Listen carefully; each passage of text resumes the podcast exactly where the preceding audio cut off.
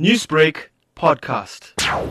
We are ready to deal with the uh, rising numbers, uh, but we are concerned because we are uh, seeing that the numbers uh, are going to be high anyway in July, uh, August, and September. We did warn that these numbers were likely to rise into a surge at this part, at, the, at this part of the year, uh, particularly worsened by the winter time, but also that uh, for the past three months we were able to uh, delay the uh, surge through the lockdown.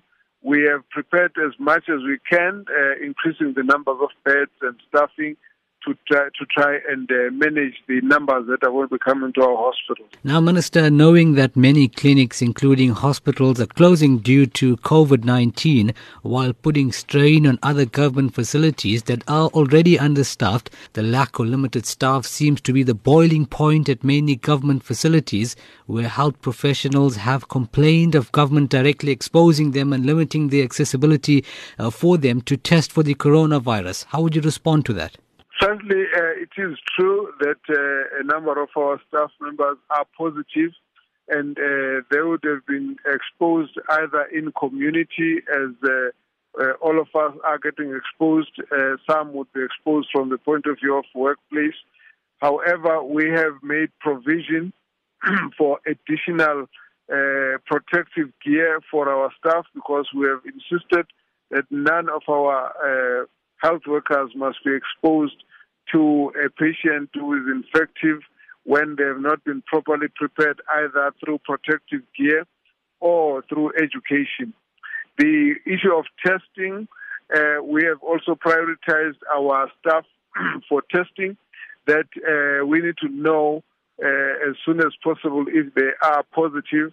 In some instances, we have uh, people who are worried that they want to be tested, but we have to go through particular criteria of uh, on what basis we have to test individuals. Everyone out uh, in the community would like to be tested because of the anxiety of this infection.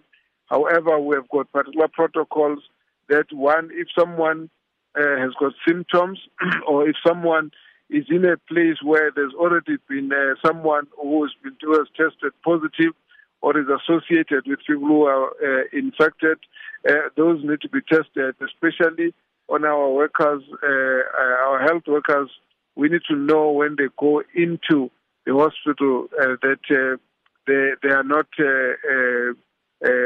positive, so that they they can be moved away from infecting any person who they are looking after. So their concerns we always hear. I would imagine that uh, in different parts, whilst the message is very clear in some of the areas, there may be lapses, and when that happens, we just need to deal with it. Newsbreak, Lotus FM, powered by SABC News.